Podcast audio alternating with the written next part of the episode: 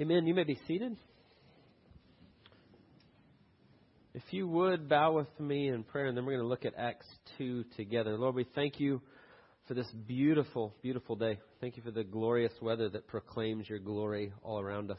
And we thank you that we can gather together in this place as your people, that we can uh, freely open your word and, and hear you speak to us today. We ask that as we do that, that your spirit would be moving in this place that you would illuminate our hearts and our minds, that you would take the eternal truth of your word and apply it to our lives, that you would show us uh, how good of a God you are and the ways that you love us and the ways that you're moving and the plans that you have for us. And so we just pray that you would be our teacher, that you would be the one that shows us, that takes the truth of your word and applies it to our lives. Uh, we pray all these things in Jesus' precious name. Amen. Uh, about uh, 15 years ago, Joanna and I uh, went to Italy. Uh, we got to take a trip uh, to Italy, and while we were there, uh, we did a lot of sightseeing. We went all over.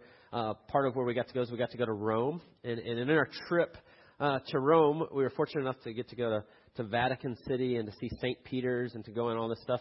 And what we realized on our trip is all this incredible history that's all around you, like how much you don't know and how much you're missing and you're walking past things that you just don't know all the history that's there.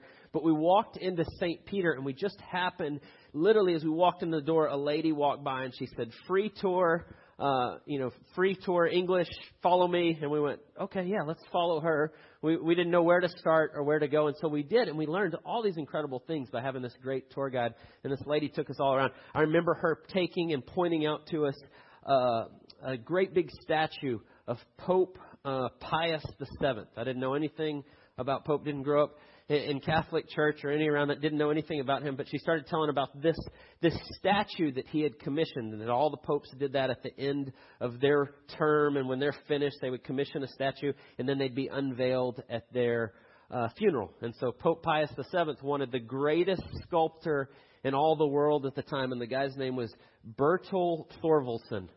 And Bertel Thorvaldsen was not Catholic. He was a Protestant, and this was a big deal that this pope wanted a Protestant to do his statue. And so they had this big thing about it, it was a big deal, and they decided that they would allow Bertel Thorvaldsen to do his statue. Um, but he was not allowed to sign it. Because he was not Catholic and he was Protestant, he could do the statue, but he wasn't allowed to put his name on it. And so he agreed, and they said, okay. Uh, a little while later, the Pope actually died, and then the guy worked on this for years, and then it was finally unveiled at his funeral. And so here it is, all the people there, the giant mass celebrating the Pope's life and all this stuff, and they pull the sheet off, and everybody gasps. And it turns out the statue of Pope Pius II actually has Bertel Thorvaldsen's face on the Pope. So he signed it with his face. Right? He put it on there instead. So he didn't put his name on it, but he put his face on it. And so I say all that just you would I would have never known that walking through St. Peter's unless somebody said, "Hey, let me tell you the story of Pope Pius the Seventh statue." I thought that was really cool. Like I obviously still remember it 15, 16 years later that that's what he did. But but my point in all that is that makes it okay. What does that have to do with anything? Well, when we get to this passage in Acts chapter 2, just like we would have missed so many things walking through St. Peter's without a tour guide, there's a lot of things I think we can miss in Acts chapter 2 if we don't slow down and kind of go back and look at all the things that God was doing. And so I simply say that is, is I want to seek to kind of help be the tour guide today of just pointing out some things that God's been doing all the way through Scripture that He's bringing to fulfillment right here in Acts chapter 2. Just want to show you some of those things and kind of point those out. And so we see the immensity of God's plan and what he was after and what he was doing. And so simply, this is the way we're going to look at those first few verses of Acts chapter 2. One, I want us to kind of just do a flashback, consider some of the background that's really important for us to understand this passage, to get the fullness of everything that God's doing here. Then, secondly, we're going to look at how this is all transitioning, how all these strands, God's bringing all these things together for something new and really wonderful. And then the last thing I want us to consider is that we now live in this period. We now live in this age as all of it has come together, and I hope that that's a great encouragement and hope to you as we look at all that. So, with that said, let's go back. There's going to be kind of some flashbacks here, but look at the very first verse of Acts chapter 2 in verse 1. And so listen to what it says. When the day of Pentecost arrived, they were all together in one place. And we're going to stop right there because there's so much happening even in that one verse. It tells us that the day of Pentecost has, has, has arrived, and so they've gathered together, and here they are. Now, the they, I think that we get, we saw in chapter 1, is the early church. Jesus has just died, been resurrected, the ascension we looked at last week. He gives them the command to go to the ends of the earth, to Jerusalem and Judea and Samaria, and to the ends of the earth and proclaim the gospel. Be my witnesses of what I've done. And he's just said that to them.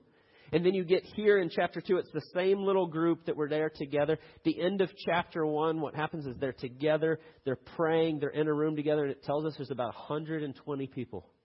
About 120 total. That's who's there.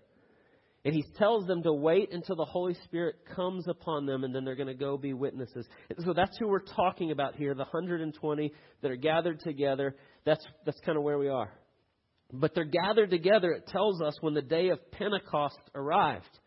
Now, I don't know what your church background is or what kind of images you get when we say the day of Pentecost or the way you make those connections. If you grew up in a Christian church your whole life, Pentecost marks the coming of the Holy Spirit. We'll talk about the day of Pentecost and the church calendar in that way. But there's a whole lot of things that happened before that these people, these Jewish people in the first century, knew Pentecost to be and were celebrating.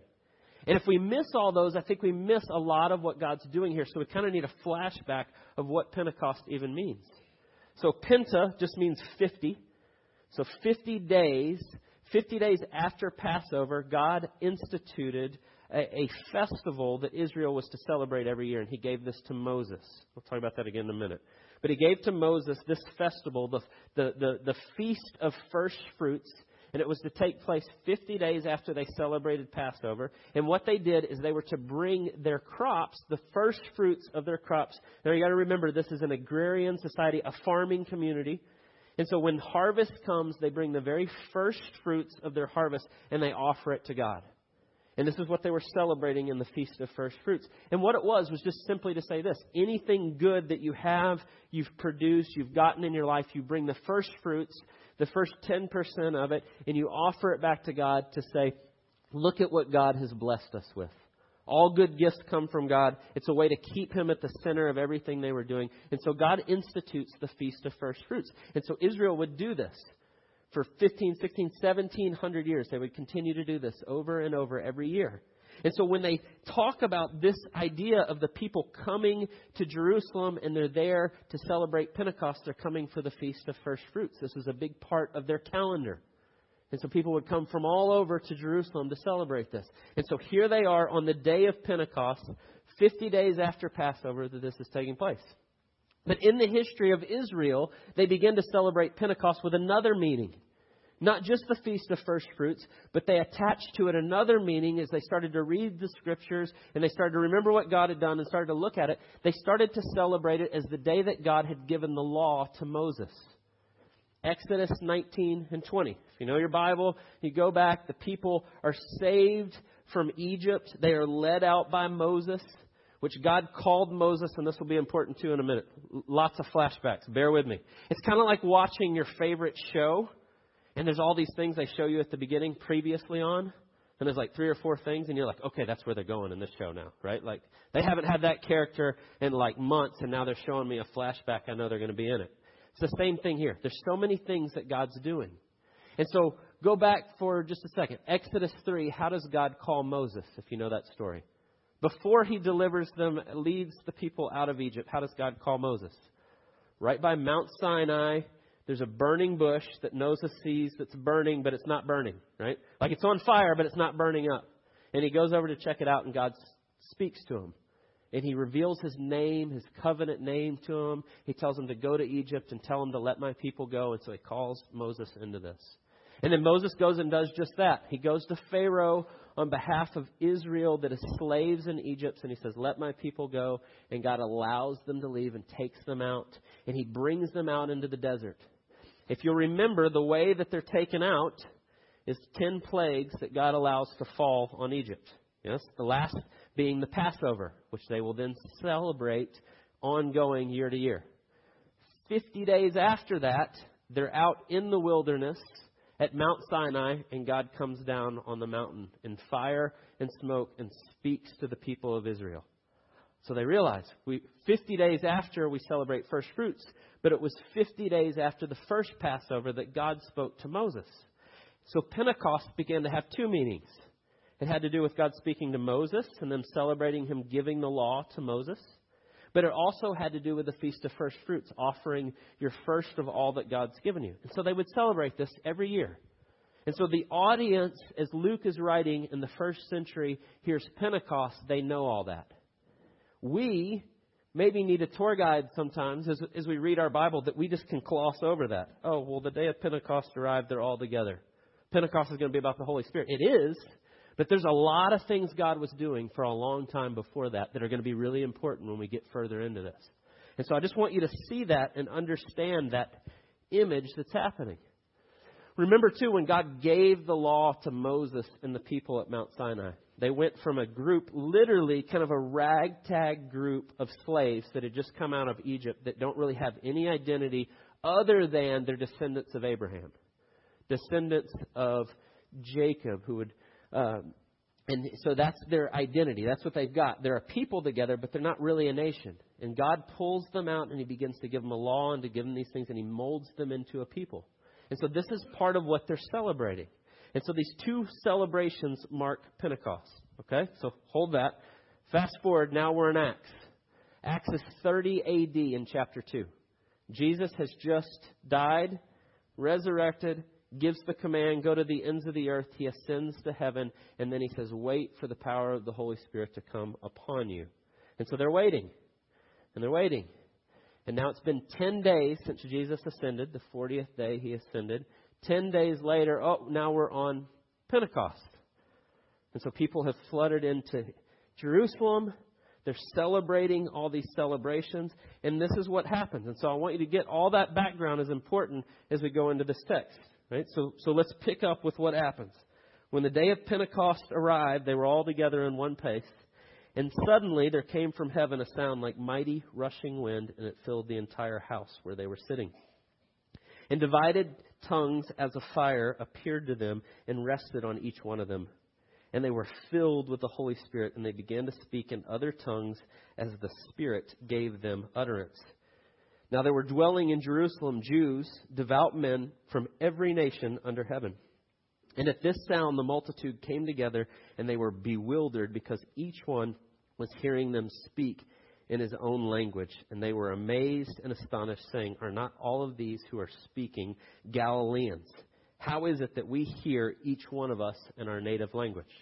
And so there they are, together to celebrate Pentecost, and the Holy Spirit comes in power. And it fills the room.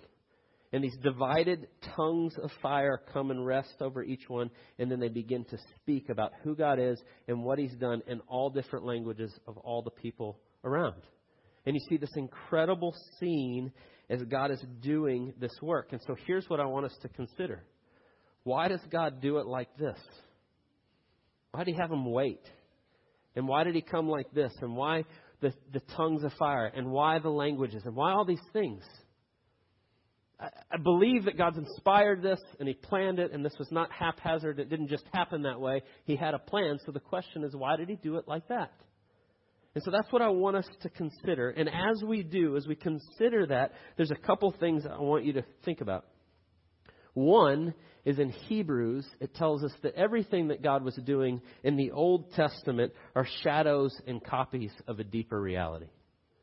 So that means the law, means the temple, means the high priest. That means the festivals, the things that God reminds them that I want you to do over and over and remember and be reminded of. He does all of these things as shadows and copies to something greater. And so think about what a shadow is like. A shadow is a, a flat, two dimensional image of something that's far greater than that. And you get a sense of what it is, but you don't get the fullness until you see the real thing. And that's exactly what God was doing with all these things in the Old Testament. And so I just want to remind you that God's inspired word in Hebrews says all these things had meaning. And there was a reason that God was doing it the way he was doing it. And so with that said, I want you to think about big scope of all of it. So to flash back to Moses, giving of the words or, or the law, giving of these festivals. But I want you to think even bigger picture than that. Genesis 3, God makes Adam and Eve, or he creates them in end of Genesis 1, Genesis 2, Genesis 3, they sin. Right? And what happens in their very first moment is they break their relationship with God. They decide to ignore him. That's what sin is. We've decided to rebel against what God has said and what he's told us. That's exactly what Adam and Eve do. And God immediately says in Genesis 3:15, he turns to Eve and he says, "Through your seed, Eve, I'm going to defeat sin and evil. I'm going to crush the serpent's head, Satan, which represents all those things, with the one that will come through your seed, Eve." The very first gospel. call that the proto gospel, the first. God makes this promise. And then we fast forward and into Genesis. Several uh, hundreds of years later, Abraham comes in Genesis 12. And God speaks to this man, Abraham, and he says, Abraham, I'm going to bless you. And I'm going to give you a great number of descendants. And your descendants are going to grow into a nation. And they're going to inhabit a land. And I'm going to bless the world through your seed, Abraham. That's the Abraham covenant.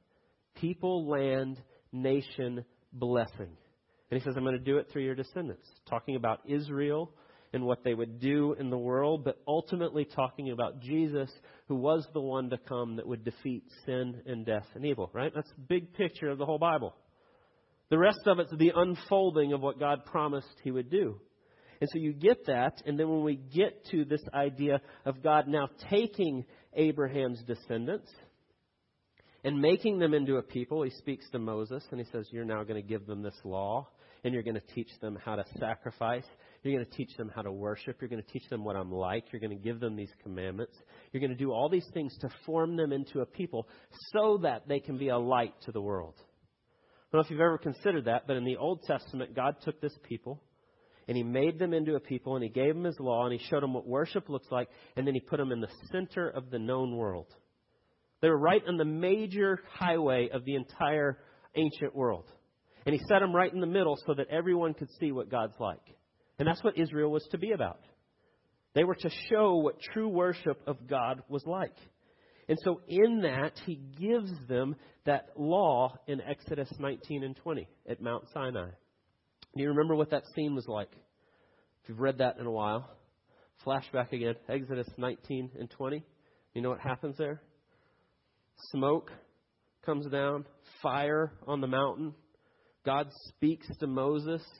He speaks audibly that the people can hear the Ten Commandments, but he gives Moses very specific instructions. He says, You keep all the people away. If they touch the mountain, they will die. And so God was showing what a holy God and a sinful people look like. I'm going to teach you what it looks like to approach me. I'm going to teach you what it looks like to honor me. I'm going to teach you how far removed you are from that as you hear the Ten Commandments spoken and they were scared to death. If you read in Exodus right after that, you know what they say to Moses after that little scene? As God speaks and they hear it? They go, Hey, from now on, Moses, you talk to God and tell us what he said, but we can't handle that again. Right? You can go look it up. That's a paraphrase, but that's really what they say. You talk to him from now on, and we'll be over here, and we're cool with that scenario. And that's what they say. Right? It's, it was scary. God's glory comes down, and they're made aware of how sinful they are and how holy God is. So you have that scene, and you have all this happening, and the way God is working, and you see what's happening. Now, I want to make all those connections and pull all those threads together to what's happening here in, in Acts chapter 2. Right, so here they are in the room, and all of a sudden, the sound. It doesn't say there's actual wind, it just says the sound of wind and it's overwhelming and it's loud and it comes and then look at what it says verse 2 suddenly there came from heaven a sound like mighty rushing wind and it filled the entire house where they were sitting and divided tongues as a fire appeared to them and rested on each one of them. Right? So you get the scene. God now shows himself in fire again just like he did to moses in the burning bush just like he did to the people of Israel with Moses representing them at Mount Sinai. But now the fire comes. But do you see the difference? See, before the fire came and God said, You stay back. You stay away from the mountain, and I will speak, and I will tell you how you approach me, and you stay back. But this time, the fire comes, and it divides, and it rests on each one of them. It's no longer over there. It's no longer stay away from this because of, oh no, this is really scary, but it comes and it rests on each one of them. And I want you to understand and see what God's doing here. This is after the death and resurrection and ascension of Jesus, and he's finished his work, and he ascends to the heavens, and he says, You wait. And I'm going to show you again what this looks like. And he's been telling them it's going to be better for you, and I promise I'm going to send the helper, and this is coming. And so the fire comes and it rests on each one of them. And I want you to see the difference. The difference is simply this. Before, Moses got the law, but now Jesus has kept it perfectly. Right? Before, Moses went up and he got a plan for the way they were to sacrifice to approach a holy God, but now Jesus has become the ultimate sacrifice. Before, they got a plan of a temple where God's glory would dwell, but they couldn't go into the Holy of Holies or that part. But now the veil has been ripped in two, and it is no longer in that place. It is no longer that, and now the fire rests on each one of them. Do you see what God's teaching in all of this? He is showing them emphatically that they can now have a relationship with God that is intimate and close and full as the Spirit comes on them completely. It is no longer God is over there and you can't get any nearer than, than the outer courtyard or you can't get near the mountain and you have to stand back. No, the fire, the tongues of fire come and rest on them. And God is teaching them what it looks like now. That Jesus has brought all of this to fulfillment that now, if, if I could be so bold to say this, you are the Holy of Holies where God's glory dwells and it's no longer a temple. John chapter 4. Jesus meets a woman at the well in Samaria, kind of in the shadow of Mount Sinai. And they're talking theology. And what does this look like? And how do we worship? And should we worship there or should we worship in Jerusalem? And do you know what Jesus says? He says, The time is coming and it is now here where you don't worship on that mountain or you don't worship in Jerusalem, but my people worship in spirit and in truth. Because you hear what Jesus is saying. The time is now here because I am here. Because I'm going to do everything that God was planning on, and I'm going to do it perfectly, and I'm going to grant you access to the Father what, through what I have done. And so, what you get here in this image that they're seeing, Jesus sends the Spirit. He tells them, My Father's going to send it because of what I've done. And all of this is making connections to all of what God was doing all the way through history. All these things. Right? Like, I mean, you think about God's foresight and what he was after. Is he used that fire to talk to Moses. And then he used it again on the mountain and he says, oh, I think I'll send tongues of fire to show them so emphatically what I'm doing. And he does. And the Spirit fills them and it comes upon them. And look what happens when they're filled. The first thing they do, verse 4 And they were filled with the Holy Spirit, and they began to speak in other tongues as the Spirit gave them utterance. So, what's that about? You get all bent out of shape over the spoken tongues. If you put it in the context of what's happening here, what happened is they began to speak audibly in languages of the people that were there and they could understand. And you look down at verse 11, and it says, Jews and proselytes, Cretans and Arabians, that's basically a way to say everybody. No matter what their background was, were heard them telling in their own languages or tongues the mighty works of God. And so what happens is as soon as they're filled with the Spirit, what happens is they begin to proclaim the greatness of Jesus and what he's done. And they proclaim it so every tribe, tongue, and nation can hear. Do you see what God was doing when he said, You wait until you're clothed with power from on high, and then you're going to be my witnesses to Jerusalem, Judea, Samaria, and the ends of the earth? Because I'm going to supernaturally speak through you in the languages that they can understand, and everyone's going to see it. And these people are amazed and perplexed. What's going on? And so now I want you to think about the Feast of First Fruits. Right? The first of the harvest that you bring and you offer to God, why did He choose to do it on that day? Do you see? Do you see what God's doing? This is the first fruits of the church that are coming to faith in Jesus. They're going, What is going on? And Peter's going to stand up and tell them. He's going to lay the gospel out, and they're going to go from 120 people to 3,000 people in the matter of minutes. The first fruits of the harvest of those that God is calling to himself in fullness in Christ. You see what he's doing? It wasn't haphazard that he said, I want you to celebrate this every year for the next thousand plus years. The feast of first fruits, and then they start to come. But not only that, you could even go deeper with what it tells us later on in the New Testament. Paul will tell us in Romans 8 we know that the whole creation has been groaning together in the pains of childbirth until now. He's talking about the, the weight of sin on the earth. But now, because of what Jesus has done, he says, and not only the creation, but we ourselves who have the first fruits of the Spirit groan inwardly as we wait eagerly for the adoptions as sons and the redemptions of our body. Do you hear what he's saying? Is that when you become a believer and the Holy Spirit comes into your life and begins to remake you, you have the first fruits of the redemption that God is going to bring completely and totally when Christ returns. You have the beginning of it. He's already started to do it in and through you right now in this moment. And so not only is it the first fruit of the harvest of those that are coming to faith, it's the first fruit of, of what God is going to do in His creation. He's begun to do in us now. Do you see all the connections that God's making? All these things that He's doing. He even goes so far here to bring together all of what he had promised to Abraham and to Moses and what he had sought for Israel. Abrahamic covenant people, land, nation, blessing. I'm going to bless the world through your seed. Abraham was always, what God was doing was always about blessing the world. It was never just about one nation or one group of people. Israel was there to be a light to the nations. And so, what does he do in the fullness of this? The Spirit comes comes in power, and then all of a sudden they speak in every tongue and every language, and they proclaim it across the whole face of the earth.